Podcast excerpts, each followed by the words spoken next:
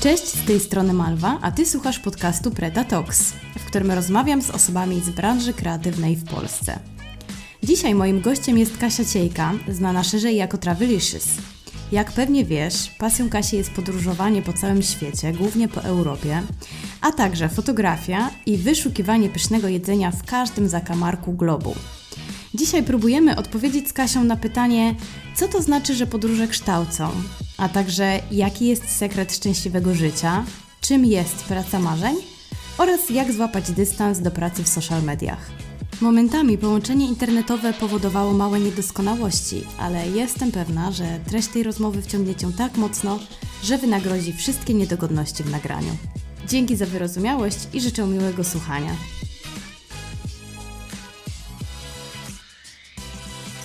Kasia, witam Cię serdecznie w podcaście Preta Talks. Cześć. Cześć, bardzo dziękuję za zaproszenie, jest mi strasznie miło. Mi również naprawdę ogromnie. Długo czekałam na to spotkanie z Tobą. E, I to spotkanie chciałam otworzyć takim pytaniem, bo kiedy się przygotowywałam do naszej rozmowy, to pomyślałam sobie, że dużo osób poszukuje swojej pracy marzeń. I myślę, że wiele mhm. osób poszukuje tej pracy marzeń właśnie gdzieś. Myśli sobie, ach, jakbym tak podróżowała i na tym zarabiała. Więc pytanie otwierające jest takie, czy ty masz pracę marzeń? Jak do tego podchodzisz?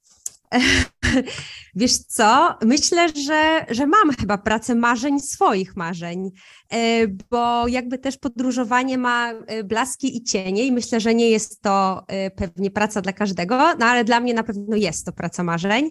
Ja zawsze chciałam fotografować, zawsze chciałam podróżować, zawsze chciałam pisać, nie wiem czy nawet pisać o podróżach, ale pisać.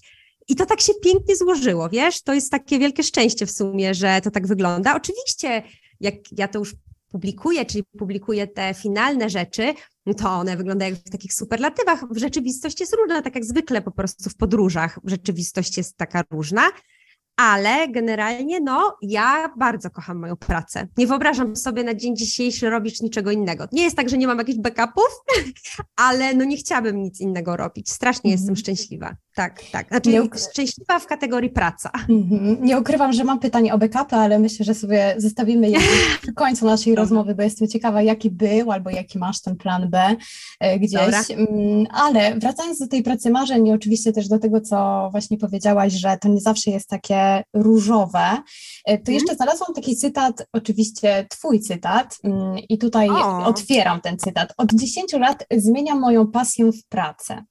I zastanawiam się, e, bo my też na Preta Create często poruszamy ten temat, e, czy praca powinna być pasją, czy pasja powinna być pracą, czy to jest dobre, czy lepiej mieć jednak, że praca to praca, a po prostu po pracy zajmujemy się naszą pasją, która totalnie nie mm, która totalnie nie, nie wywiera na nas żadnego ciśnienia, prawda? Bo praca jednak wiąże się z jakimś ciśnieniem, deadline'ami i tak dalej. I zastanawiam się w praktyce, y, w kontekście tego łączenia pracy z pasją i pasji, która jest Twoja praca, która jest Twoją pracą. Jak Ci się z tym żyje na co dzień? Czy więcej jest tych blasków, czy więcej jest cieni? Jednak domyślam się, że blasków, ale, ale chciałabym, żebyś coś więcej o tym powiedziała w ogóle super pytanie, bo to jest coś, nad czym ja ostatnio dużo myślę i mam takie samo podejście. Uważam w ogóle, że jak się zmienia pasję w pracy, to ona przestaje być pasją. Mam takie, że i dlatego na przykład moją największą pasją jest drugą po podróżowaniu jest sport. I ja na przykład nie chciałabym tego zmieniać e, w pracy, bo bałabym się, że stracę pasję do tego, prawda? Więc jakby rozumiem, ale jakby jeżeli chodzi o podróże, no to jakoś mam to szczęście, że umiem to chyba w jakiś sposób na szczęście zbalansować i jeszcze nie straciłam do tego takiego tego takiego drive'u, tego takiego, co mnie tak pociąga. Bo ja na przykład jak jeżdżę i robię zdjęcia, e, to w ogóle nie traktuję tego w kategorii pracy. Że gdybym na przykład na wyjeździe, będąc, musiała pisać, to myślę, że byłabym strasznie na nie, bo, bo to mnie bezpalało, bo jednak na przykład ta część z pisaniem jest dla mnie taka trudniejsza. Natomiast zdjęcia to jest coś takiego, co tak wypływa z mojej duszy, to jest taka, jakby taki poryw kreatywności, ja to po prostu tak czuję, wiesz, dla mnie to jest tak, jak ja bym, taki najszczęśliwszy moment to jest taki, że mogę być w podróży i fotografować to, co widzę, takie bardziej jakbym miała takiej, jak, nie wiem jak to porównać do czego, ale jak się jest takim na przykład transie malowania, rysowania i nagle czujesz takie, taką tą ulgę, takie, taką radość, takie szczęście, to właśnie ja mam coś takiego, jak jestem w podróży i zaczynam fotografować. Dlatego właśnie I staram się nie wprowadzać wtedy, na przykład w czasie wyjazdu, tego elementu pracy, tylko właśnie tej pasji, żeby tego nie tracić, jak jestem na wyjeździe, żeby to było wszystko takie świeże, takie wiesz. Y, natomiast tak wracam, siadam z tymi gigabajtami zdjęć, myślę, jak to teraz, co, co z tym zrobić, czy to dlatego, ten artykuł, to tu, no to wtedy oczywiście to nie jest najsłodszy moment, ale to już jest taki typowy moment, no taki moment, jaki się ma też w korporacji i tak dalej, czyli się siedzi przy kąpie, edytuje się zdjęcia, e, pisze się teksty, no i to jest ten moment taki właśnie, który gdzieś pewnie jest męczący, nudzący, nużący, no ale przez to, że mam te momenty tego drive'u na wyjazdach, no to gdzieś udało mi się nie zatracić tej pasji do, e, do podróżowania i do mm, zamienienia, aczkolwiek na przykład z takich historii, która może być tutaj fajnym przykładem, to ja miałam, mam strasznie wielką pasję do tych hoteli, tak inspirują mnie te hotele mm -hmm. z mhm. designem, ale właśnie nie dlatego, że one są, jak ludzie myślą, że one są luksusowe, znaczy ludzie tak nie myślą, ale część osób czasami, tylko to dlatego, że one tworzą taką specjalną atmosferę, która mnie pociąga i jakby pociąga mnie też kreatywność, pociąga mnie innowacja, pociąga mnie ludzie, którzy myślą inaczej i to ja najczęściej znajduję w tych hotelach, to po wydaniu sztuki pobytu byłam zmęczona hotelami. Jednak napisanie książki o tym troszeczkę mnie zmęczyło, więc jakby widać, że to jest takie balansowanie cały czas. Aczkolwiek mm -hmm. no to robienie tych zdjęć to mam nadzieję, że udało mi się wyczerpująco, bo ja dużo mówię.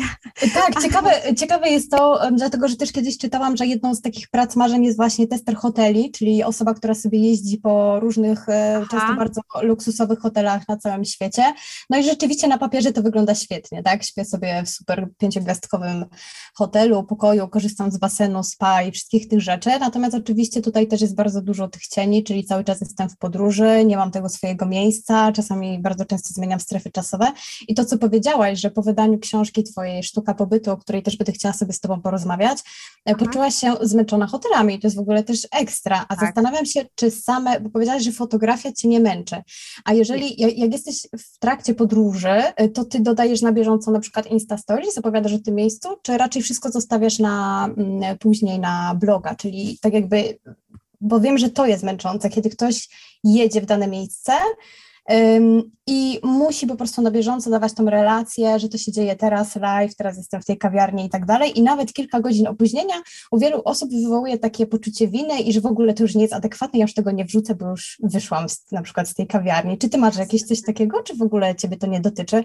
Ja chyba wyrosłam z tego, w ogóle z takiej presji, jeżeli chodzi o dodawanie stories, więc Oczywiście, no ważne są dla mnie zasięgi i tak dalej, ale ja jednak na wyjazdach staram się e, dodawać stories raz dziennie, że zbieram sobie po prostu materiały z kilku dni, na przykład z wyjazdu i, i dodaję jakby je w jakiś sposób, jak, jakiś taki wymyślam sobie e, motyw przewodni i dodaję wtedy te stories. Już nie robię, w ogóle chyba nigdy tak nie robiłam, że dodawałam w czasie rzeczywistym w ogóle stories, na zasadzie, że coś widzę i wrzucam, bo by mnie to za bardzo stresowało.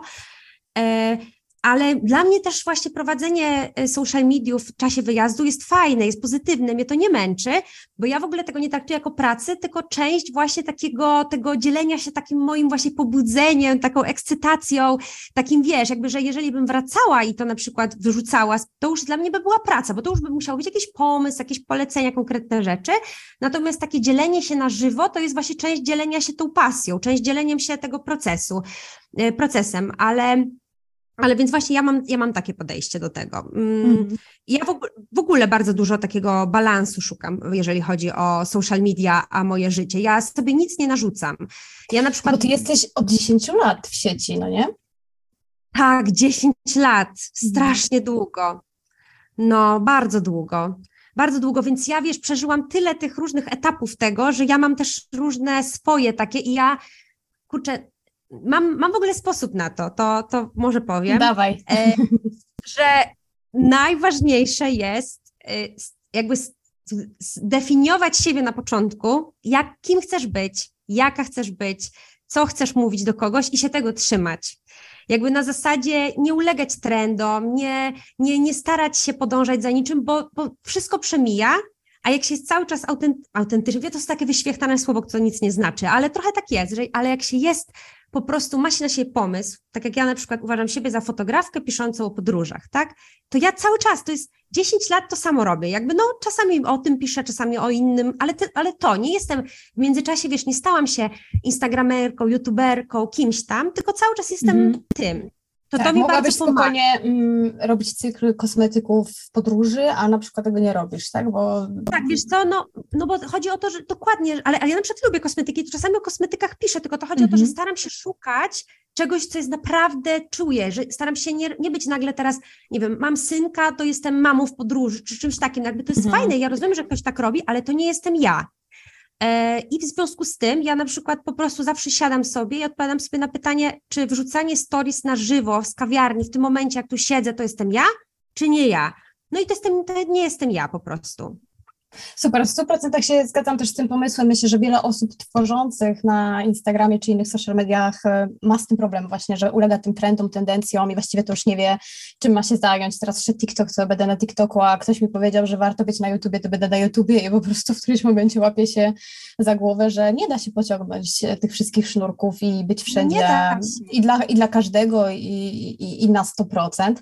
I jeszcze wrócę do tego, co ci zbrzydło, a co ci nie zbrzydło, bo okej, zbrzydły ci hotele, a same podróże y, jako, jako cały cykl, jako pakowanie, robienie researchu, wszystkie przygotowania, wyjazd z domu, opuszczenie swojego, y, swojego lokum, y, cały czas bycie jednak mimo wszystko przebodźcowanym, albo może nie przebodźcowanym, tylko po prostu pod wpływem nowych bodźców, bo kiedy podróżujemy, to bardzo dużo tych nowych bodźców do nas dociera. Wiesz, czy cały ten cykl, cała, mm, cała ta otoczka podróżowania jest dla Ciebie męcząca, czy totalnie to jest coś, w czym czujesz się y, spełniona? Jasne. To powiem jeszcze o tych hotelach, że ja jakby, e, bo to nie doprecyzowałam i tak wyszło, ja nie do końca właśnie czułam się zmęczona hotelami, że jeżdżeniem do, hotela, do hoteli wiesz, czymś takim, tylko bardziej, że przed sztuką pobytu to hotele były moją taką po prostu pasją, że ja mam 20 albumów o hotelach, wiesz, czytałam, mam, mam newslettery, byłam zafascynowana, a jednak po sztuce pobytu musiałam sobie zrobić taką przerwę od w ogóle czytania nawet o Mhm. powstawaniu nowych hoteli, w ogóle o, ta, o całych tych treściach, że bardziej nawet mogłam do nich jeździć, ale już po prostu tak nie mogłam o tych nowych czytać i tak dalej, bo już byłam taka po prostu, wiesz, właśnie zmęczona tym, e, ty, tą, tym całą tą... Mm, całą tą dynamiką. E, Natomiast jeżeli chodzi o tą drugą rzecz, o podróżowanie, no to to jest ciekawe bardzo pytanie. Tak, mi się wydaje, że zmieniło mi się w pandemii, e, bo przed pandemią miałam tak, że raz w miesiącu przynajmniej gdzieś jechałam, nawet na 3-4 dni, ale ciągle nowe, nowe, nowe, wiesz. E, A w momencie, kiedy zaczęła się pandemia, ja tak posiedziałam w domu te trzy pierwsze miesiące, to mówię, Jezu, wiesz, ja sobie tu rano wstaję, kawkę piję, wszystko mam poprane, poprasowane, nic nie jest na tych walizkach. Oczywiście potem mi zaczęło brakować tych podróży, więc ja od razu pamiętam, jak tylko tam w maju otworzyli, to już w samolocie siedziałam, ale, ale, ale, ale jakby bardzo mi pandemia pozwoliła zrozumieć, że no, no nie, jakby dalej chcę podróżować, dalej mogłabym podróżować jakby e, właśnie tak raz w miesiącu, ale już mnie to trochę męczy. Już jest to takie dla mnie bardziej, że rozsądniej to planuję, że sobie myślę, nie, nie, nie, dłuższa przerwa, że jednak chcę pobyć w domu, chcę pobyć z synkiem. Wiesz, ja i tak na krótko zawsze wyjeżdżam, bo ja mojego dziecka nie zostawiam, ale mimo wszystko jakby nie planuję tak na zakładkę już. Bo Mhm. po prostu, ale uważam też, że się nie da docenić. Ja byłam w takim momencie przed pandemią, że ja miałam, wiesz co, materiały, miałam tak materiał, Kalifornia, Amsterdam, y, Kopenhaga, Londyn świąteczny, coś i ja po prostu te dyski, ja nie wiedziałam, co już z tym robić, wiesz, jakby tego było po prostu za dużo. I, i, i mam wrażenie, że nic nie było wartościowe, wszystko było tylko takie więcej, więcej, więcej e, wrażeń, więcej podróży. I też powiem Ci, że chyba cieszy mnie fakt, że podrożały trochę podróże. Wiem, że może to jest takie teraz będzie, nie każdy tu się ze mną przy piątkę przybije, ale na przykład linie lotnicze, no strasznie podrożały Mhm. bilety, widzimy to wszyscy, tak myślę, że 300%. No ale to też mnie właśnie, to bardziej jest takie właśnie, mnie to, mnie to hamuje, ja bardziej zastanawiam, czy na pewno tam chcę lecieć. Mam nadzieję, że inni też tak mają, że właśnie czy na pewno, nie tak często, że tyle chcę pieniędzy na to przeznaczyć i tak dalej. I mi się wydaje, że to wszystko składa się w to, że jednak bardziej mnie interesuje teraz podróżowanie bardziej w miejsca, które są super, ale bardziej tak świadomie, do głębi, może do nowych miejsc, ale już nie tak strasznie często, tak co chwilkę. Tylko tak Mhm. właśnie bardziej, no co dwa miesiące to by było chyba idealnie. No raz w miesiącu to by było super, no ale to już jest właśnie bardzo często. Mhm. Więc Strasznie się cieszę, tak. że o tym powiedziałaś, bo ja mam dokładnie te same przemyślenia, zaczynając od tego przebodźcowania, e, bo mhm. ja akurat mam taki intensywny rok, gdzie jak rozmawiałyśmy jeszcze przed nagraniem, właśnie tak. od roku mieszkam we Włoszech i tutaj we Włoszech zmieniamy sobie miejsca, żeby zwiedzić po prostu całe Włochy i pomieszkać w różnych regionach. E, w międzyczasie wróciłam do Polski na super intensywne cztery miesiące wakacji i ja po tych czterech miesiącach miałam po prostu dosyć wszystkiego. Gdzieś w międzyczasie byliśmy w Dolomitach w Madrycie na czterech koncertach, co chwilę zmienialiśmy, po prostu co trzy dni ja spałam w innym miejscu i wszyscy mi mówią, ale ty masz życie, czy ty tylko podróżujesz i jesz? I ja sobie myślę, kurde, tak, ale to nie jest takie fajne, jak się może wydawać tak. właśnie na Instagramie. I tak. Y, bardzo, bardzo ważną rzecz powiedziałaś o tym, że przestajemy doceniać w momencie, kiedy mamy coś podane na tacy, kiedy jest to łatwo dostępne. I to dotyczy podróży, nie wiem, to dotyczy też wyjścia do restauracji, gdzie pamiętam po prostu jak pierwszy raz się wychodziło do restauracji, to to było wyjście do restauracji i po prostu czekało się na to dwa tak. tygodnie, a teraz po prostu tak idziemy i, i, i sobie wychodzimy do restauracji. I wiadomo, że to jest przyjemne, ale jednak nie doceniamy tego tak jak kiedyś, a jeśli chodzi o podróże, to, to jak najbardziej. I Mm, jestem, jestem bardzo właśnie ciekawa, czy, mm, czy, czy, jak sobie radzisz z takim przebodźcowaniem? Czy wtedy właśnie dajesz sobie na wstrzymanie i po prostu nie podróżujesz? Mm. Bo ja mam na to właśnie odpowiedź, już chciałam nawet odpowiedzieć na to, jak mówiłaś z tym, że tak, jak, jak to robić, żeby te podróże, bo, żeby, bo ktoś mówi, że ale masz fantastyczne życie, kiedy dla ciebie to jest przebodźcowujące, jak to ogólnie ogarnąć. Więc ja mam na to swój sposób, który super działa. Ja jestem bardzo, bardzo w rutynach. Na zasadzie, że mój dzień wygląda tak samo, jak jestem w Warszawie i tak samo na wyjeździe. Jakby na zasadzie, że ja mam tyle, ja wiem, że ludzie są tacy, że na przykład jedzą inne rzeczy na wyjazdach, nagle im się psuje jakaś dieta, nie ćwiczą. Ja tak nie mam. Ja mam zawsze, moje dni wyglądają bardzo podobnie zawsze I to jest mój klucz do tego, żeby móc tak często podróżować i też się nie gubić w tym, wiesz? Ja na przykład mam tak, że wiesz, wstaję zawsze bardzo wcześnie, od dziecka, więc to nie jest żadna moda na 5 am club, tylko po prostu niestety się budzę. Ja bym chciała spać, ale się budzę.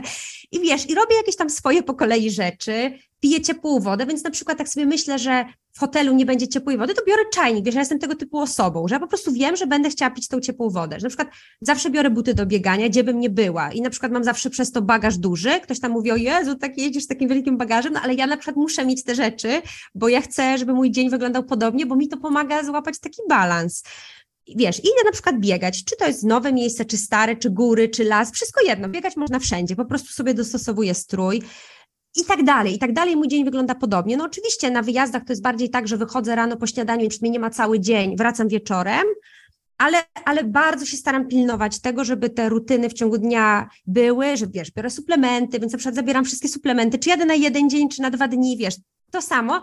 No i dzięki temu bardzo mi jest bardzo mi jest łatwo. Nie jest mi łatwo, ale jest mi łatwiej. Mhm. E, jest mi łatwiej i też na przykład mi się nie zmienia zazwyczaj, nie wiem, yy, właśnie skóra po jakimś wyjeździe albo jakoś, nie wiem, czuję jakiś, wiesz, ba, dysbalans w organizmie albo coś takiego, tylko po prostu ja się czuję w miarę cały czas podobnie. Yy, mhm. I, I to jest, to jest bardzo fajna metoda.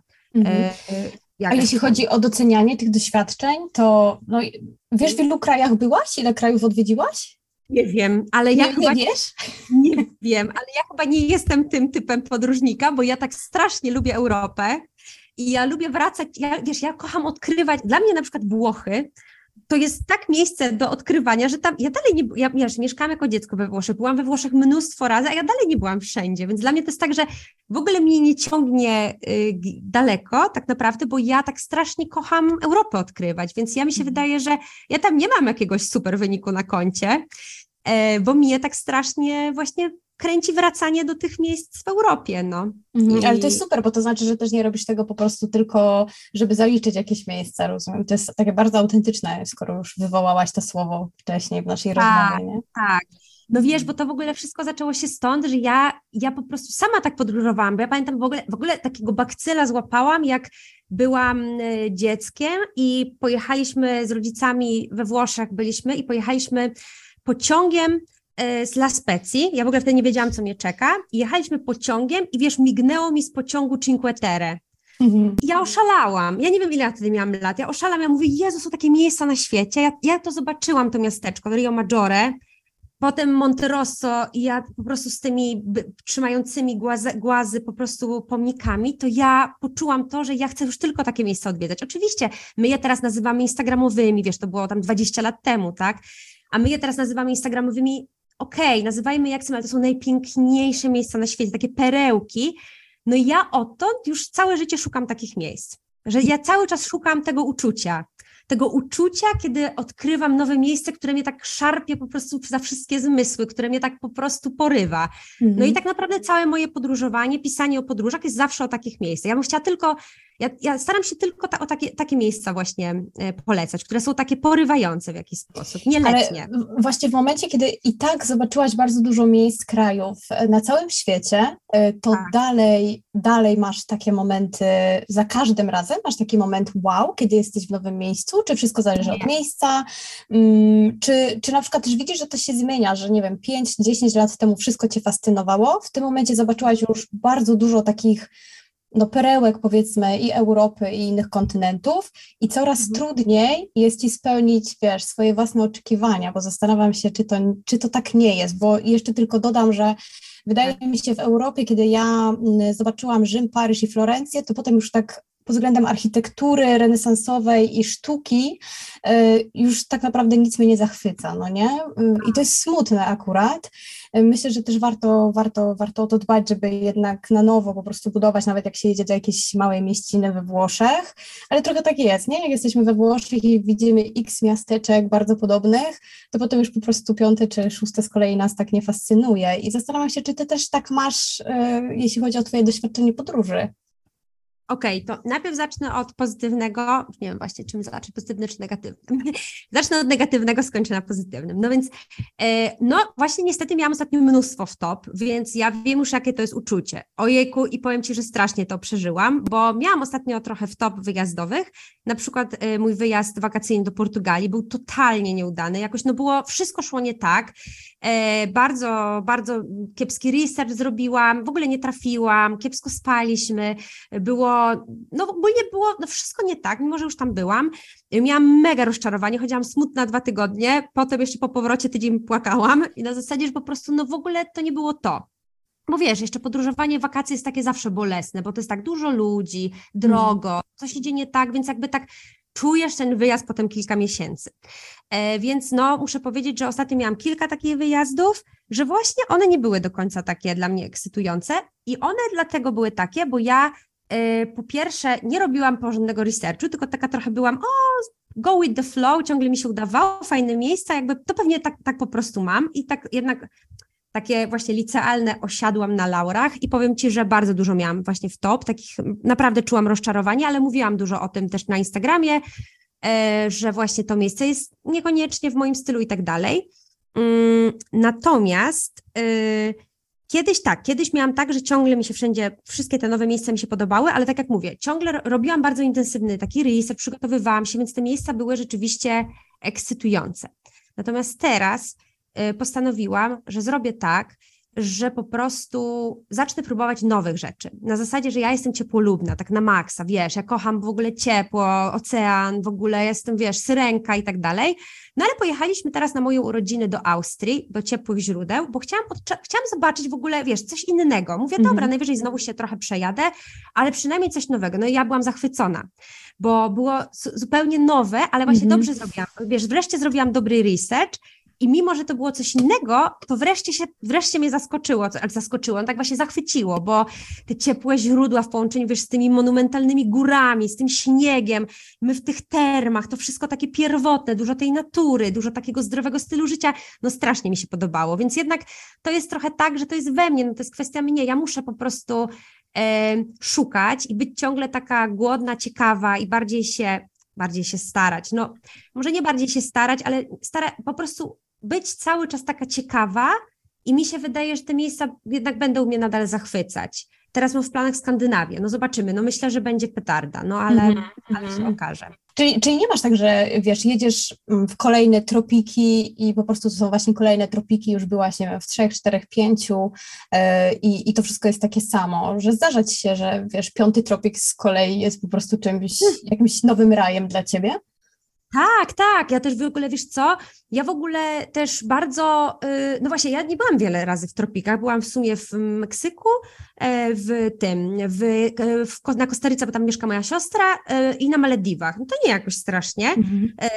I powiem Ci, że no wszystkie te miejsca mnie zachwyciły, bo one były wszystkie różne, ale też ja lubię poznawać miejsca zupełnie z innego kontekstu. Właśnie nie tak na zasadzie, że uuu, tak mm, egzotyczne, egzotyczne miejsce, to po prostu plaża i tak dalej, tylko ja jednak mnie fascynuje takie trochę tak jak na Kostaryce, że dlaczego, bo to jest najszczęśliwszy kraj świata, dlaczego? Dlaczego jest najszczęśliwszy? Co oni takiego robią? Jakie mają rutyny dnia? W ogóle wiesz, ja się bardzo interesuję też zdrowym stylem życia, więc tak podglądam to od razu. Co oni takiego robią, że oni na przykład mówią o sobie, kładąc się spać, ale to był szczęśliwy dzień, nie?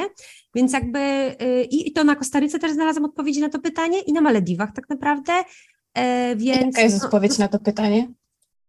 Wiesz co, no, no tak, na pewno życie w zgodzie z naturą. I to im więcej podróżuję, tym widzę, że to jest najczęściej to. Życie zgodnie z rytmem dnia, życie w zgodzie z naturą i takie powolne życie tak naprawdę. I, i społeczność. No w ogóle wszystko, o czym piszą tak naprawdę autorzy w tych książkach Niebieskie Strefy, jest taka książka, właśnie na nią patrzę. Dan Butner, Niebieskie Strefy, no to te niebieskie strefy długowieczności, no to badania nad tymi strefami tak naprawdę najwięcej odpowiedzi na to pytanie przynoszą, czyli tak naprawdę, wiesz, z, z, owoce, warzywa, nasłonecznienie, przyjaciele, społeczność, dobre relacje, nie stresowanie się, ale umówmy się, nie wiem, jak to do, do tego nie doszłam, jakby. Jak to zrobić? tak. Wiesz, natura, no i no i tak, no. Mhm. Y, a ten research, bo to też jest myślę rzecz y, super ważna dla wszystkich, którzy podróżują, y, bo myślę, że są osoby, które właśnie jadą na YOLO bez żadnego researchu, dobra, jedźmy do Rzymu, podobno jest piękniej i na, co najwyżej zobaczymy bazylikę, koloseum i tak dalej i być no. może jeszcze wejdziemy do Muzeów Watykańskich, a są osoby, które po prostu jadą, załóżmy do tego Rzymu, muszą mieć, wiesz, trzy strony researchu zapisanego w dokumencie, zaznaczone wszystko na mapach Google i tak dalej. Jak ty przygotowujesz się do podróży? To jest jest, myślę, bardzo interesujące. No to ja jestem tym typem osoby, co jak podróżował na Jolo sam, jakby tak, o, ale pojadę do Amsterdamu, będzie tak pięknie, co normalnie tak jakby wiesz, masz dwie równoległe ulice i na jednej masz takie najbardziej magiczne miejsca, knajpki, tak wszystko, to ja szłam tą drugą równoległą ulicą i nie widziałam nic magicznego, więc jakby jak na przykład spontanicznie z mężem wchodziliśmy do jakiejś super knajpki, to wchodziliśmy, a tam było po prostu najbardziej niepolecane miejsce w całym Amsterdamie, mhm. wiesz, na tej mhm. zasadzie i po prostu ja, gdybym ja nie robiła researchu, to ja w ogóle nie mam takiego daru, więc no naprawdę, więc ja robię tak, że no robię research po prostu, też nie jakiś taki strasznie E, dokładny, taki, że zostawiam dużą taką dozę na odkrywanie, ale jakby przygotowuję sobie takie na przykład modne dzielnice, modne okolice, modne ulice, spisuję sobie trochę miejsc, ale nie mam czegoś takiego, że to, na przykład nie umiem zaplanować tak dnia, że tam zjem śniadanie, tam zjem kolację, tam zjem obiad, to to już jest za duże planowanie dla mnie, ale na zasadzie takie, że na przykład mam porobione takie, wiesz, spisy, że to jest fajna ulica, to są fajne dzielnice i tak dalej i sobie po prostu jadę i myślę sobie, na co dzisiaj mam ochotę i to sprawdzę i to będę eksplorować, no to w ten sposób robię. Czyli pozostawiam taką dozę na taką kreatywność, na takie odkrywanie, na takie poczucie, że no ale odkryłam, no ale jednak odkryłam na uliczce, o której wcześniej czytałam. Ale taki tak. background też jakiś o danym miejscu, nie wiem, czy historyczny, społeczny, też się przygotowujesz w ten sposób, czy mm, przede wszystkim jednak zwracasz uwagę, no z racji tego, że jesteś, jesteś travelicious, przede wszystkim jedzenie hmm. w hotele, e, knajpki, hmm. a gdzieś tam właśnie takie aspekty historyczne, społeczne, historyczno-społeczne gdzieś na drugi plan, czy różnie, zależy od miejsca?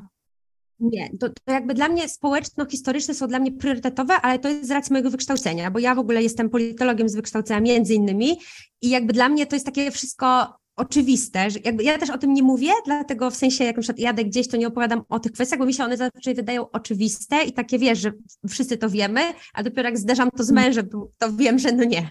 Ale jakby więc dla mnie w ogóle, w ogóle w ten sposób wybieram też miejsca, które odwiedzam, że ja na przykład nie odwiedzam miejsc z reżimem politycznym, nie wspieram jakby um, reżimów politycznych, na przykład nie odwiedzam takich miejsc, e, gdzie są łamane prawa człowieka, staram się, tak, wiadomo, ale no jakby, bo ja z mojego jakby punktu widzenia, dla mnie to by było, dla mnie to jest nieinteresujące. Ja takich miejsc nie chcę promować, ja takich miejsc nie chcę pokazywać, nie chcę zachęcać do odwiedzania, na przykład nie pojadę do Arabii Saudyjskiej i tak dalej, no po prostu nie, dopóki się coś tam nie zmieni. Więc jakby to są moje jakby takie wewnętrzne zasady, a co do czytania o, o jakichś miejscach i takich tło, no dużo tego tła historycznego, dużo tego tła politycznego po prostu mam, bo mam go z, z racji wykształcenia, no i doczytuję, mnie to strasznie interesuje, teraz na przykład bardziej się skupiam na takich rzeczach, doczytuję, wiesz, rzeczy związane ze sztuką, z architekturą i to jeszcze bardziej jakby pogłębiam, ale jakby jadąc do jakiegoś miasta, to nigdy nie jeżdżę anonim, anonim, do anonimowych miejsc. Zawsze o nich coś albo wiem, albo staram się przygotować w jakiś sposób, bo to zupełnie zmienia perspektywę mhm. potem, bo wiesz, jesteś tam i jak wiesz jakby co te mury przeżyły, co tam się zadziało, jakby skąd to wszystko, Oczywiście też nie można przesadzać, bo to się robi nudne wtedy, ale tak jak na przykład teraz byłam na, na Sycylii, i po prostu byłam chora, bo usłyszałam o takim mieście Ragusa Ibla i to jest miasto, w którym straszy. No to ja mówię, oczywiście jestem tam, bo ja jeszcze jestem, mhm. wiesz. E, I okazało się, że to jest miasto punktów widokowych, których są genialne punkty widokowe, a one w ogóle powstały dlatego, że to miasto przeszło trzęsienie ziemi kiedyś tam, podzieliło się na dwie części, więc wiesz, przeczytanie o tej historii przed poje, pojechaniem tam było tak ekscytujące, że ja na tym parkingu już się trzęsłam, biegłam już, wiesz, do tego miasteczka, e, więc to tło historyczne jest mega ważne. E, ale też nie uważam, żeby bardzo trudno zbalansować to podanie ludziom tego, bo ogólnie o tle historycznym jest tak łatwo znaleźć informacje, że ja dlatego często o tym nie piszę, nie mówię, bo mi się wydaje, że to jest coś, co zostawiam specjalistom, osobom, które chcą o tym pisać, na zasadzie kiedyś jeszcze wiesz, historycy, no historykom, jakimś polityk, po, politykom, osobom wypowiadającym się o, o, o polityce i tak dalej, a jakby y, ja dlatego zaczęłam mówić o bardziej knajpach, takich rzeczach, mm, które jakby trudniej znaleźć, bo ja takich treści nie mogłam sama znaleźć. Natomiast mm. jakie zabytki zobaczyć, jak jest historia zabytków, jaka jest, to mi było łatwo zawsze znaleźć, dlatego ja uznałam, że to nie jest coś, o czym ja chcę pisać. Więc y, no, ja na pewno ten research robię, ale już potem staram się wyszukiwać już te swoje własne miejsca. Nie wiem, czy odpowiedziałam mm-hmm. na pytanie. W 100%. Tak. A zastanawiam się jeszcze do tego jedzenia. Czy Twoim zdaniem podróżowanie może być y, pełne bez próbowania lokalnej kuchni? Czy dla Ciebie to już jest tak y, zżyte ze sobą, podróż plus lokalna kuchnia, że po prostu ta lokalna, lokalna kuchnia jest dla Ciebie jednym z ważniejszych elementów podróży? Wiesz, można jechać do Włoch i iść do Irish pubu, jak to robią Anglicy? No, powiem ci, że jest, uderzyłaś w strunę e, bardzo mocną u mnie. No, uważam, że to jest skandal wręcz. Ja, ja dlatego też bardzo. Ale to często... się dzieje, to, to, to tak tylko powiem, bo no ty wiem, też na ale wiesz, wiesz ale może nie każdy wie, że tak jest. Tak, tak, tak jest. I ja w ogóle wiesz, na przykład nie oceniam, bo wiem, że na przykład, bo jest dużo takie, takie grono też osób, które podróżują bardzo budżetowo i po prostu nie mogłyby sobie pozwolić na taki wyjazd, gdyby nie puszki, e, mielonki, które mają w plecaku. Ja tego nie oceniam. Uważam, że wiesz, każdy kiedyś z nas był młody, podróżował za grosze, jakby jest okej, okay, tak? Jakby mm. to jest zupełnie coś innego, kwestia jak sobie ktoś nie może pozwolić, ale w momencie, kiedy można, a na przykład się tego nie robi, nawet jakby tam budżetowo, bo kuchnię lokalną można również budżetowo eksplorować, to uważam, że to jest wielka strata. Ale nie tylko ze względów kulinarnych, bo to nie, właśnie to nie jest to, to chodzi o tą atmosferę. Dla mnie to chodzi o to, że idziesz do tego miejsca, widzisz, jak ci ludzie zachowują, jak e, rozmawiają ze sobą, jak się traktują, jak wiesz, jak jedzą, co jedzą, jakby jak się wypowiadają, co oglądają. Wiesz, we Włoszech, jak się pójdzie do pizzy, to będzie mecz leciał, będą się wszyscy klepać po plecach, a mężczyźni się trzymać za ręce, a pójdzie się na przykład do restauracji w Skandynawii, wszystko jest pod, wiesz, pod, mhm. E, pod wszyscy są powściągliwi, a ja kocham to obserwować. Właśnie dla mnie w podróżowaniu to jest najciekawsze, żeby popatrzeć, jak się dzieci wychowuje w Danii, jak się, wiesz, jak, jak, jak się właśnie mówi do swoich dzieci na placu zabaw, na przykład we Włoszech, czy w Austrii, teraz jak byłam, to na przykład tam rodzice, niepojęte jest, żeby mieli e, komórki na przykład na placach zabaw. Po prostu bawią się z dziećmi, nie? Więc e, dla mnie to jest najpiękniejsze w podróżowaniu, żeby móc podglądać te wszystkie zwyczaje. Wydaje mi się, że kuchnia jest takim najprostszą możliwością właśnie obcowania z tym, e, z tym właśnie, z, tym, z tą kulturą. Nawet w takim wymiarze na zasadzie jest siedzieć dwa dni. To tak naprawdę te knajpy, to, są, to jest ten wytrych, to jest ta narnia, ta szafa do narni, żeby tą kulturę po prostu posmakować, żeby ją zgłębić. Więc no wielka strata uważam, że to jest. Wielka strata, jeżeli się to, tego e, nie doświadcza. A w kontekście też tego zastanawiam się, 10 lat jesteś w branży, 10 lat bardzo mocno, znaczy w branży, tak powiedziałam, w branży podróżniczej, no. turystycznej. No, no, no. 10 e, lat, e, wiesz, intensywnie podróżujesz i oczywiście mówi się, że podróże kształcą. Co w tobie wykształciły, co w tobie zmieniły, co ci dały, jakie wartości e, ci dały podróże? Mhm. Wiesz co, to ja ogólnie to mm, jakby mm, podróżuję od dziecka, takiego malutkiego dziecka, że u nas było tak, że na zasadzie, wiesz, mogłam nie mieć jeansów nowych i często nie miałam, ale, ale, ale, ale rodzice odkładali pieniądze, abyśmy pojechały gdzieś na wakacje zagraniczne, zawsze. I to może brzmi tak jakby dziwnie, ale naprawdę ja nie jestem z domu, w którym jakieś nie wiadomo jak się przelewało, ale jeździliśmy, jeździłyśmy z moją siostrą co roku na, na wyjazd zagraniczny. E, więc jakby ja po prostu miałam to tak wpisane, to podróżowanie w A może geny. dodajmy Wiesz, taki się... kontekst, że to nie było takie oczywiste, prawda? Bo, bo myślę, że tak. jesteśmy mniej więcej w podobnym wieku. Ja, u mnie nie było tak. zagranicznych podróży, bo to nie było takie hop nie? Mhm. Tak, nie było takich linii lotniczych. Wiesz, ja pamiętam jak na Sycylię w wieku 10 czy 11 lat jechałam 50 godzin autobusem, tak? Jakby e, ja też tak do Francji jechałam. No właśnie, więc fajnie, fajnie, że o tym mówisz. Właśnie fajny ten kontekst nadaś. Tak, no nie było to proste proste, ale to z drugiej strony było, ja myślałam, że ja oszaleję, po prostu ja się tak cieszyłam, ja wiesz, cały rok czekałam na to, więc dla mnie potem to, że ja mogłam, jak zarabiałam pierwsze pieniądze, zresztą takie sobie, to wszystko wydawałam na podróże, wiesz, ja po prostu jak, jak zaczęły się linie lotnicze, to po prostu to ludzie teraz nie, jakie to jest szczęście, że można tak, wiesz, taki jest świat otwarty. Pamiętam zresztą, jak uruchomili pierwsze linie lotnicze, to były loty do Londynu, koniec. Więc jakby no, samo to, prawda? Więc jakby tak, jak naprawdę, jak najbardziej y, to wiesz co, najbardziej tolerancja.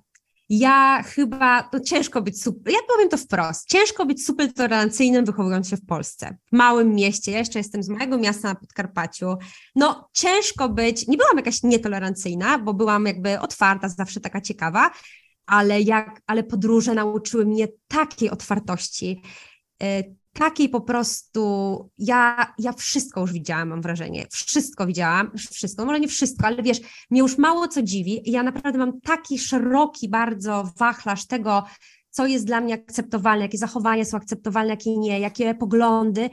Naprawdę tolerancja to jest coś, co ja się, ja się szczycę tolerancją i naprawdę jestem też, no, mm, też może dlatego mam takie szerokie grono znajomych, bo ja mam coś takiego, że po prostu, no, najbardziej interesującą dla mnie ludzie, ich kultura i tak dalej. Bardzo ciężko mnie zaskoczyć, bo właśnie mm, świat nauczył mnie odwiedzanie świata tego, że, że jest wiele definicji szczęścia, wiele definicji fajnego życia, wiele definicji smacznego jedzenia, wiele definicji miłości. E, I, I to jest najfajniejsze. I tak życzę sobie, żeby po prostu polityków polskich wysłać gdzieś i żeby po prostu, wiem, nie chciałam tego mówić, ale po prostu tolerancja, podróże uczą niesamowitej niesamowitej tolerancji. Tak, myślę, że to super ważne, że to powiedziałaś. Bardzo ładne, bo wiesz, nie przyszło mi to do głowy, kiedy się zastanawiałam nad tym pytaniem. Dużo różnych rzeczy sama sobie zapisałam, ale w stu procentach się zgadzam i, i to, że, że widzimy Wiesz, różne to rzeczy. u siebie, prawda?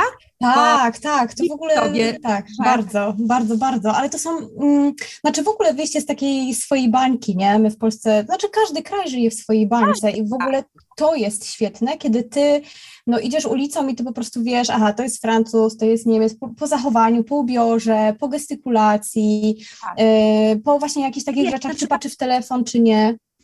Tak, ale nawet takie rzeczy typu, że na przykład wychodzenie poza y, strefę komfortu, na przykład, nie wiem, no nam się wydaje, że wiesz, na przykład mnie bardzo dużo ludzi tak się dziwi, jak ty możesz codziennie biegać, ja codziennie biegam, deszcz, nie deszcz, dzisiaj był mega deszcz, to i tak wyszłam pobiegać, no po prostu się ubieram. I ja się na przykład tego nauczyłam w Skandynawii, że oni są zawsze, wiesz, jakby ubrani. I, i na przykład nikogo tam to już nie dziwi, w ogóle w Polsce tak wszystko ludzi dziwi, albo na przykład, nie wiem, wiesz, że rano się idzie surfować i ktoś dopowie, no, no jak tak i tak dalej, a no w Portugalii to jest normalne, rano przed śniadaniem się idzie surfować i tego mnie nauczyły podróże, żeby w ogóle się już nie dziwić, żeby w ogóle się też tak nie oceniać, tylko że po prostu wszystko jest okej, okay, dopóki czegoś, kogoś czyni szczęśliwym. A jak ja widzę jeszcze, że ktoś jest szczęśliwy, to tym bardziej w podróży się zatrzymuję, bo wtedy to już mnie interesuje to, co sprawia, że jest szczęśliwy i wtedy to już dopytuję, dochodzę, to znaczy to jest też proces, no bo to jak już to, to jakby mm, ta sfera też mnie jakoś tam interesuje, tego tej jakości, wysokiej jakości życia, co sprawia, że, ale to już o tym mówiłam.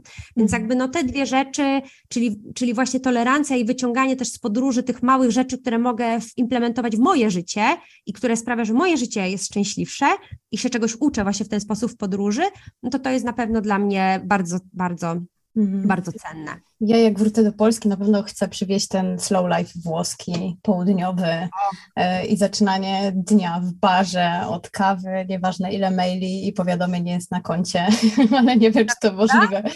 No, no ale, właśnie, ale, ale, ale da się, nie? Da się, da się. No w ogóle oni są cudowni. Jak jestem we Włoszech, to też idę biegać i mam taki rytuał, że gdzie bym nie była, idę biegać i kończę, biorę sobie 5 euro, no bo wiadomo, no gotówka, musi być we Włoszech karta, to by ich zabiła przecież, by zemdleli, mm.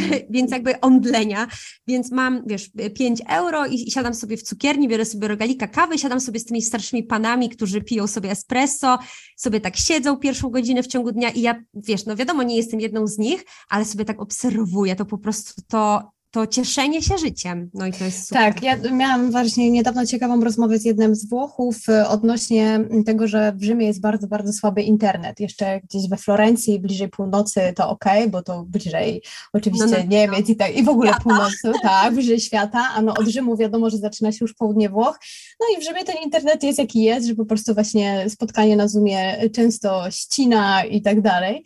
I zapytałam Włocha, y, kurczę, jak wy w ogóle funkcjonujecie na co dzień z takim internetem? jak wydajecie radę? On się tak na mnie popatrzył, mówi, no my nie potrzebujemy internetu do życia takiego na co dzień. To jest, to jest coś, co nam pomaga, ale to nie jest najważniejsza rzecz w naszym codziennym życiu. Ja wtedy oczywiście, wiesz, rachunek sumienia tego, ile godzin dziennie spędzam po prostu w internecie i na różnych aplikacjach, e, ale no to jest, to jest właśnie też ta podstawowa różnica i to jest coś, co znowu tak jakby mi zostało w głowie i pewnie ja sobie będę to rozkminiać na czynniki tak, pierwsze, bo, bo to jest, bo to jest coś cenne też mi dałaś do myślenia, też o tym pomyślę, bardzo, bardzo. To właśnie są takie rzeczy, nie? Ja, ja jeszcze powiem, jeżeli y, wiem, że mamy pewnie ograniczony czas, ale to jest też taka ważna e, e, lekcja. Jak byłam na Procidzie w zeszłym roku, to opowiedział mi pan taką historię Włoch właśnie, e, że pracowała u nich w sklepie spożywczym Ukrainka, no wiadomo po całej sytuacji, więc dużo przyjęli osób, no i pracowała Ukrainka i była strasznie nieszczęśliwa z powodu tego, że pracuje w tym sklepie, tak strasznie nieszczęśliwa. I oni końcu jej zapytali po tygodniu i cały czas narzekała i robiła taki zły vibe w tym sklepie. Na zasadzie, że oni przychodzili sobie po bułeczki rano, a tam był taki negatywny vibe.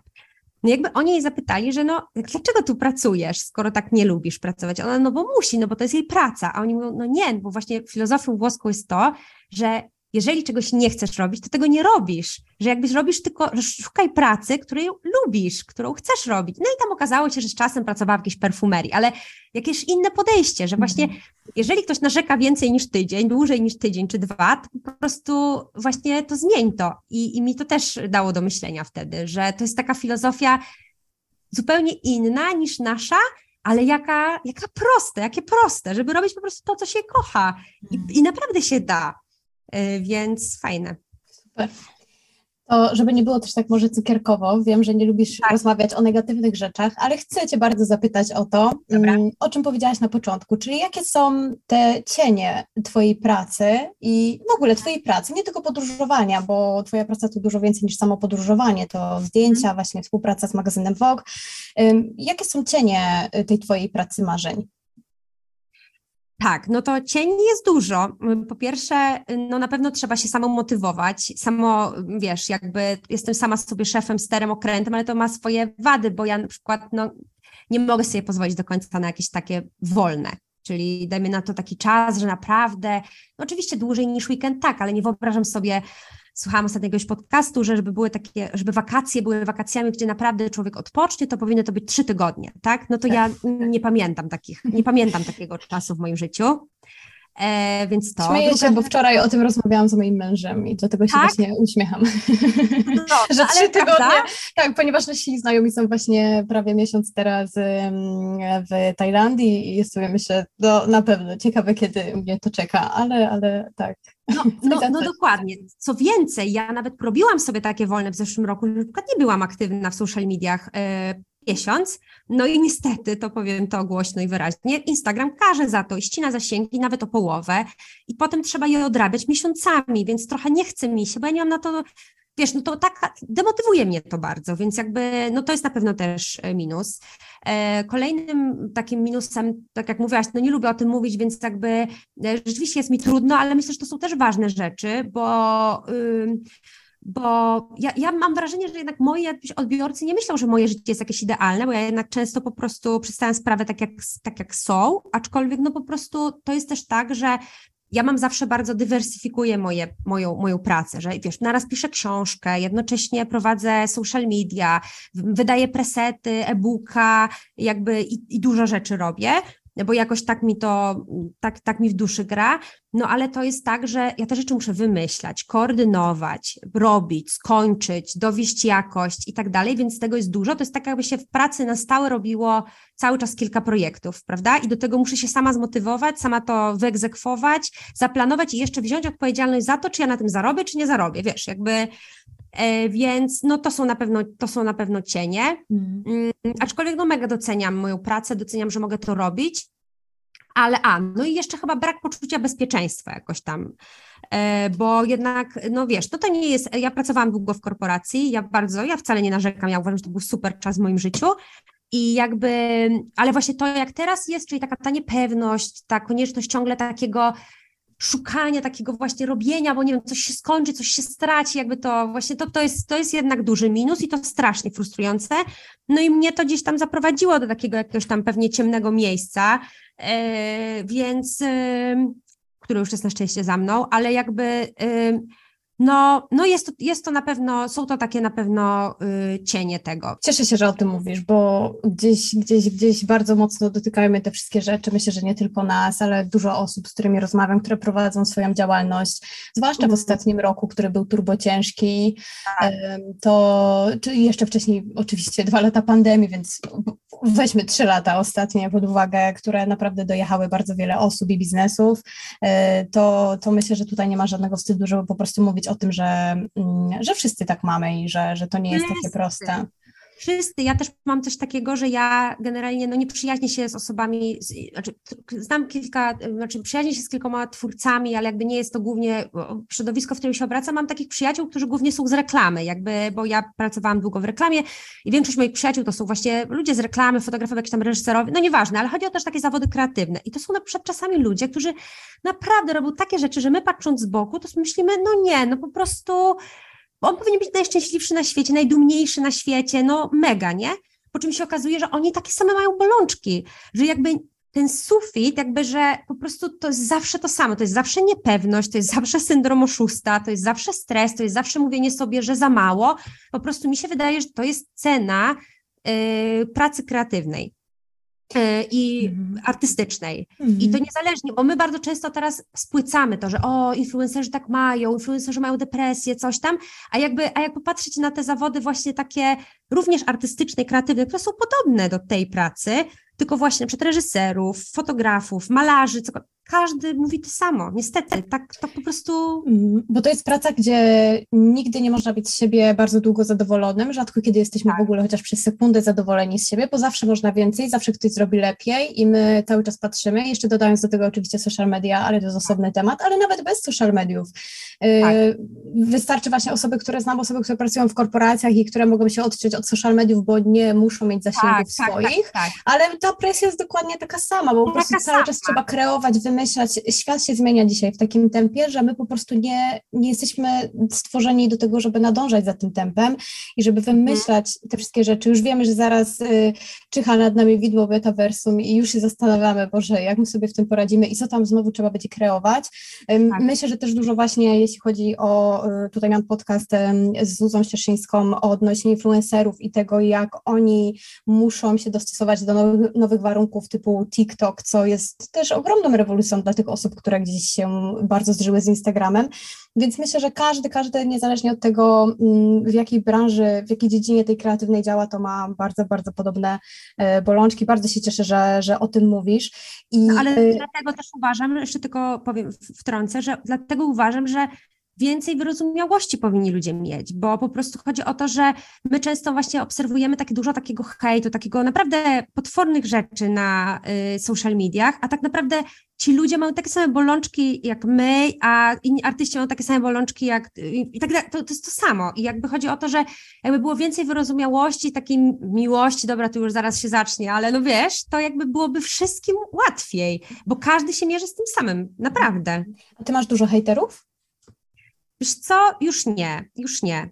Ale rzeczywiście był jakiś taki sweet, sweet time dawno temu, że trochę tych hejterów miałam. Mam wrażenie, że już teraz jak jest, długo działam i już gdzieś takiego, ja też w ogóle, wiesz, ja też nie zabiegam o ludzi. Ja mam taki styl e, swój pracy, że ja mam, ja mam pomysł na siebie, na zasadzie, że ja tak mówiłam, że chcę być fotografem, który pisze rzetelnie o podróżach, o odkrywaniu nowych, nietypowych miejsc, przy różnych, knajp, nie knajp, miasteczek, wszystko w tej kategorii. I ja po prostu robię swoje, robię jak najlepiej potrafię, a przy okazji ludzie to polubili gdzieś tam przez lata, wiesz, że ja nigdy się nie musiałam jakby starać e, o, o ludzi. E, I jakby przez to, że nie zabiegam, że nie robię jakichś rzeczy w trendach, jakichś takich, wiesz, nie wiem, no nie pokazuję jakiegoś swojego prywatnego życia, to jakoś tak nie, nie interesuje y, ludzi, którzy mogliby ewentualnie jakieś kręcić dramy czy jakiś hejt. Po prostu chyba nie jestem w ich kręgu zainteresowań, bo u mnie za mało się chyba dzieje ekscytujących rzeczy, mam wrażenie. Miałam taki okres rzeczywiście, że hejterów było więcej, to zawsze wtedy, kiedy jakoś mi tak strasznie pikują zasięgi, na zasadzie jakieś mam takie bardziej kontrowersyjne jakieś treści, no ale jakieś mam kontrowersyjne treści, no że pięć najlepszych cukierni w Warszawie, no i ktoś się nie zgodzi, że to ta cukiernia, wiesz, to takie tyle kontrowersji, bo ja nie lubię kontrowersji, więc mnie to nie interesuje, ale no nie, no wiem, na przykład no, o, o, to, że hotele są drogie, to faktycznie, tylko że wiesz, to jest trochę tak, że te osoby, które piszą, że te hotele są drogie, co ja rozumiem, no oczywiście, no ja w ogóle nie mam czegoś takiego, że to musi być dla każdego, ja nie chcę być dla każdego, ja chcę być, mi wystarczy dla kogo jestem, tylko że no miałam o to hejt, no ja po prostu grzecznie piszę, że no wydaje mi się, że moje treści nie będą dla ciebie, tak, no bo po prostu ja takie hotele pokazuję,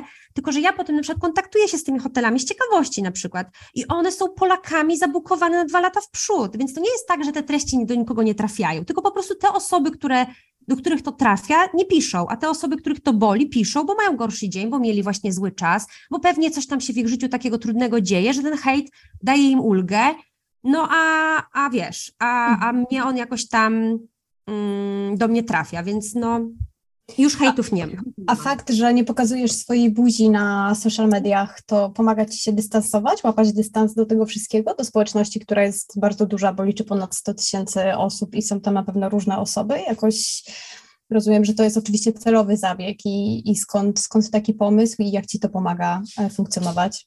E, może opowiem w ogóle, bo jeszcze chyba nie miałam okazji nigdzie opowiadać o tym, to może opowiem. Pisałam o tym kilka razy na Instagramie, ale jakoś tak, um, więc może opowiem o tym. No to w ogóle była taka historia, że to nie jest żaden zabieg, wiesz, to nie jest żadna taka, y, to nie jest żadna moja kreacja, ani nic takiego, bo ja generalnie lubię siebie i tak dalej, nie mam żadnych kompleksów, wiesz, nie jest to spowodowane takimi rzeczami. To w ogóle było tak, że ja jak zaczęłam swoją działalność, to podróżowałam po hotelach po w Polsce. E, no i ja jeździłam do tych hoteli w Polsce i jakoś tak szybko mi ten blog bardzo, bardzo szybko zrobił się popularny, że ja już będąc w tych hotelach w Polsce, czy tych miejscach z klimatem, spotykałam, wiesz, rano siedząc w gaciach przy śniadaniu, ludzi, którzy mnie czytają. No i to mnie tak krępowało. Mm. Ja mówię, Jezu, ja coś, wiesz, ja, a ja nie jestem idealna. Ja wiesz, ja, ja mi się czasami coś, wiesz, przeklnę, głośno mówię, jestem, wiesz, taka w ogóle, jestem taka włoska strasznie, gestykuluję, wiesz, jakoś tak.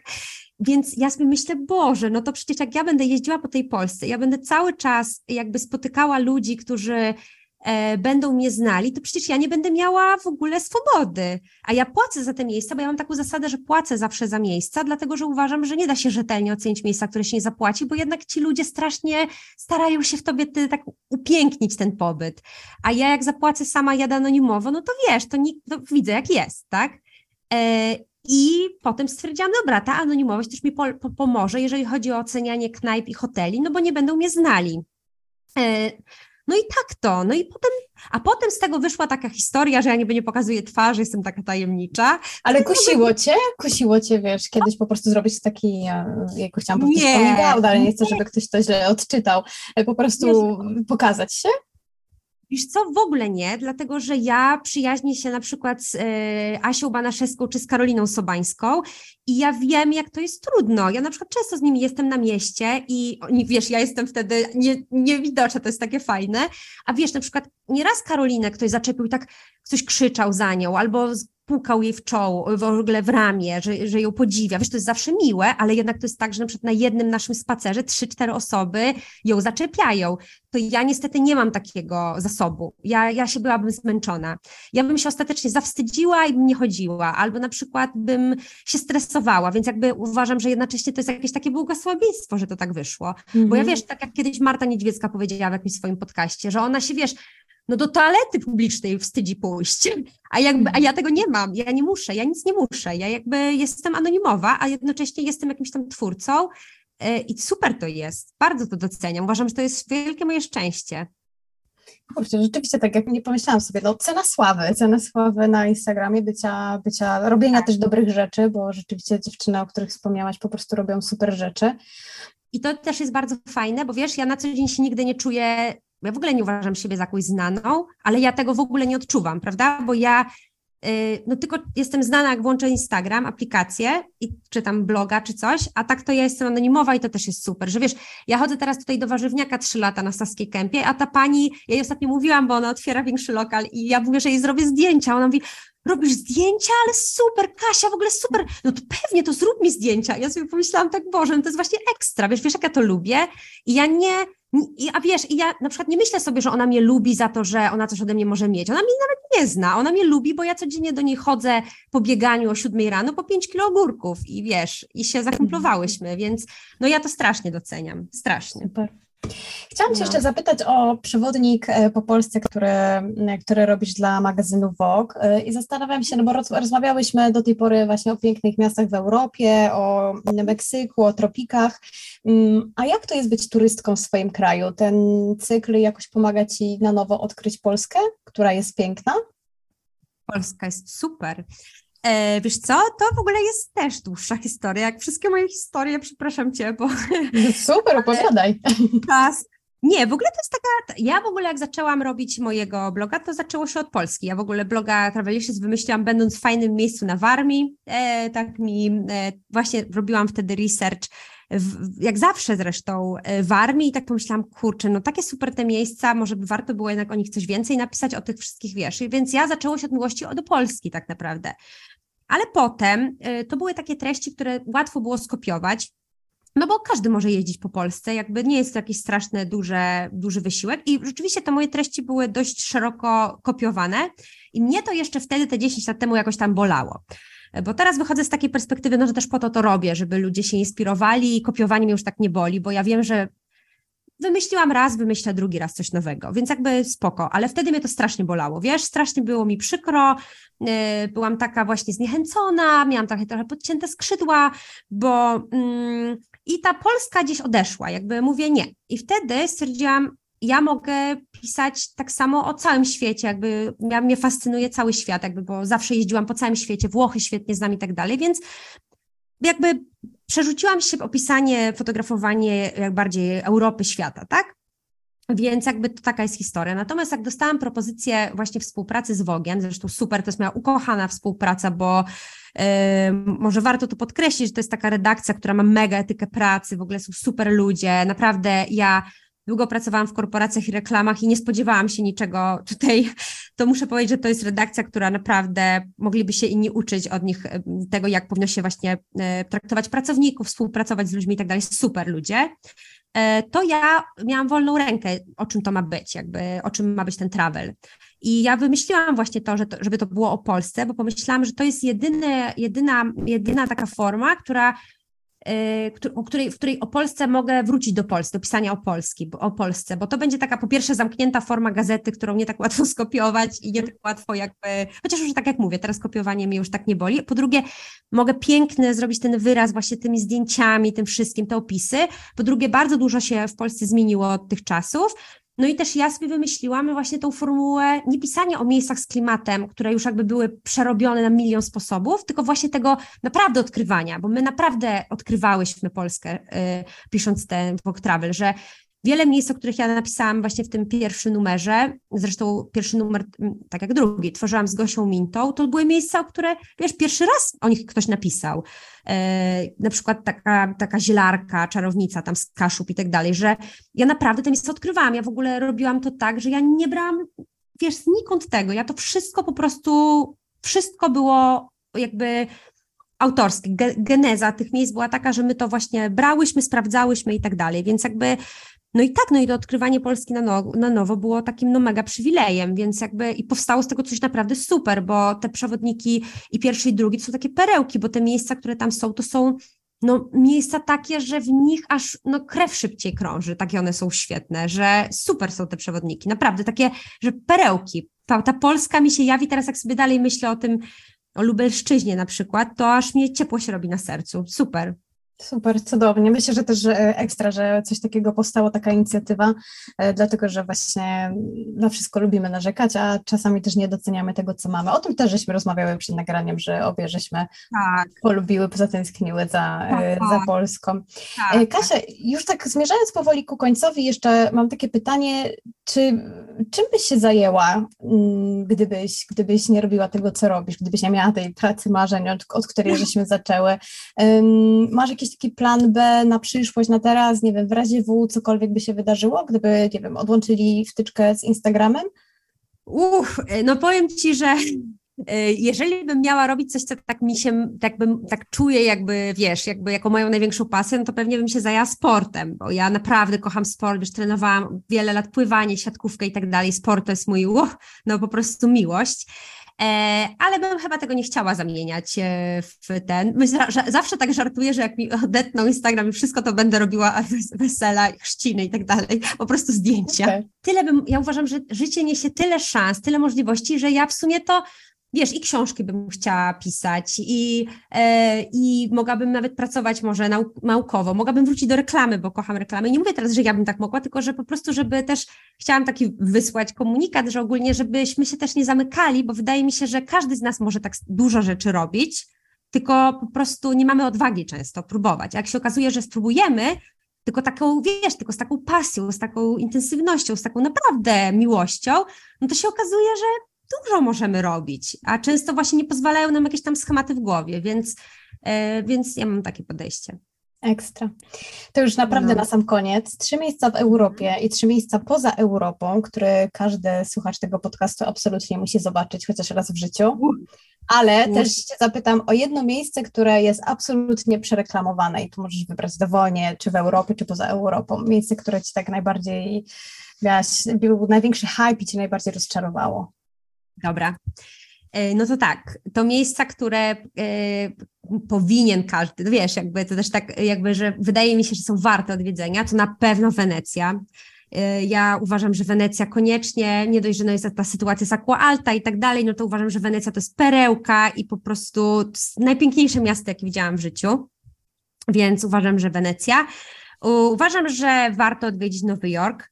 E, ponieważ e, no jest to kolebka jednak teraz sztuki, cała sztuka nowoczesna, wszystko jakby jest tam i jest to takie miasto z serialu, takie miasto z naszej, naszego pokolenia. To jest takie miasto, że się nim chodzi i naprawdę się widzi na żywo praktycznie wszystko, co nas ukształtowało, całą popkulturę. No, no, dla mnie w ogóle pierwszy raz w Nowym Jorku to był, to, to, to, to po prostu, wiesz, mnie totalnie, totalnie, totalnie najpiękniejszy mój wyjazd. I trzecie, nie wiem tak naprawdę. Na trzecim miejscu jest wszystko inne, wiesz, jakby, że po prostu Do poznawanie... Tak, trzecie, na trzecim miejscu jest poznawanie świata tak naprawdę, że no tam Wenecja i ten Nowy Jork, no to, to rzeczywiście jest coś takiego, co ja uważam, że y, zmienia życie. Y, natomiast inne miejsca to może właśnie na Sycylię, wiesz, jakieś takie, żeby pojechać gdzieś, gdzie się tak wolno żyje i zobaczyć, że się da, że y, wiesz, że jakby można żyć z takim rytmem dnia, z taką powolnością, z taką nieśpiesznością i to działa i, i, wiesz, coś takiego, ale, ale jest tyle pięknych miejsc, że mi się nie ograniczała. Ja w ogóle teraz pracuję nad drugą książką moją e, i nie mówię teraz tego jako reklama, broń Boże, bo w ogóle idzie mi to mega wolno, więc. Ale o, to będzie książka o takim czymś, czyli o takim właśnie jak, jak to będzie właśnie taka książka o tym, o wspaniałych właśnie miejscach w Europie, taki, taka, nie chcę za dużo zdradzać, ale jakby ona pomoże znaleźć tę odpowiedź na to trzecie miejsce, y, bo to będzie coś takiego, jakby się nie mało pomysłu i co, co teraz, więc mam nadzieję, że to będzie odpowiedź na to trzecie pytanie, co, gdzie poza Wenecją i Nowym Jorkiem, ale gdzie ktoś chce, bo wiesz, jakby nie sztuką jest polecić mi wszystkim Paryż, ale ja uważam, że to, się, to miejsce się nie spodoba 80% osób. To chodzi o to, żeby polecać miejsca dopasowane do ludzi, żeby każdy mógł odnaleźć coś, co im w duszy zagra, nie? Mhm. To jeszcze jedno miejsce, które cię rozczarowało, jest takie A, najbardziej przereklamowane? Rozczarowało. Kurczę, wiesz co? Nie, nie, nie wiem, w ogóle nie lubię słowa przereklamowany, bo jakby nie rozumiem go trochę, ale, ale jakby mam coś takiego, że mm, hmm, miejsca, które mnie rozczarowało. Nie mam tak. Ostatnio mnie Portugalia rozczarowała, mimo że już byłam w Portugalii, kocham Portugalię, to bardzo mi się nie podobało, jak ostatnio byłam. Było bardzo, bardzo specyficznie ale tak, żeby właśnie, ale też oczywiście nie chcę żadnej całej Portugalii skreślać. To tak, no, ja muszę tu powiedzieć, ja muszę tu powiedzieć, że na obronę Portugalii, yy, tak. myśmy byli e, w Portugalii pierwszy raz właśnie z Twoich poleceń, wynajęliśmy apartament w Porto, który Ty polecałaś, który jest najpiękniejszym no. apartamentem w Porto, tak. z na Porto. I najtańszym. I najtańszym, po prostu no. super. Byliśmy w Sagres, które po prostu jest miejscem dla mnie, gdzie chyba po śmierci się trafia właśnie do takiego Sagres. Super prawda. E, więc tak, więc na obronę Portugalii e, tutaj też Nie, tak. że jest to przepiękny to, to, kraj. No bardzo się cieszę. No, my trafiliśmy mega źle, bo to źle raz planowaliśmy. Byliśmy dwa tygodnie w kiepskim miejscu, po prostu wiesz, jakby, ale ja dalej polecam Portugalię i dalej moje wpisy na blogu są aktualne, one są dalej jakby Portugalię można magicznie przeżyć. Wiem, rozczarowała mnie Chorwacja. Bardzo mi się nie podobało w Chorwacji. E, ba, tak bardzo, że no bardzo i mojemu mężowi też. Jakby no po prostu rzeczywiście, a ja wiem, że to jest miejsce i to i ja pojechałam właśnie na Chorwacji na takiej fali właśnie, więc to pasuje tutaj nawet określenie przereklamowana, że jakby dla mnie oczywiście, bo ja rozumiem, że komuś się podoba, ale dla mnie no wielkie big no. E, ja pojechałam na fali właśnie takich reklam, tak jakaś blogerka kupowała tam dom, coś tam i właśnie temu wszystkiemu uległam. Mówię, dobra, dam szansę tej Chorwacji, no zobaczmy, co to tam. Mm-hmm. No i bardzo, bardzo się rozczarowałam. No.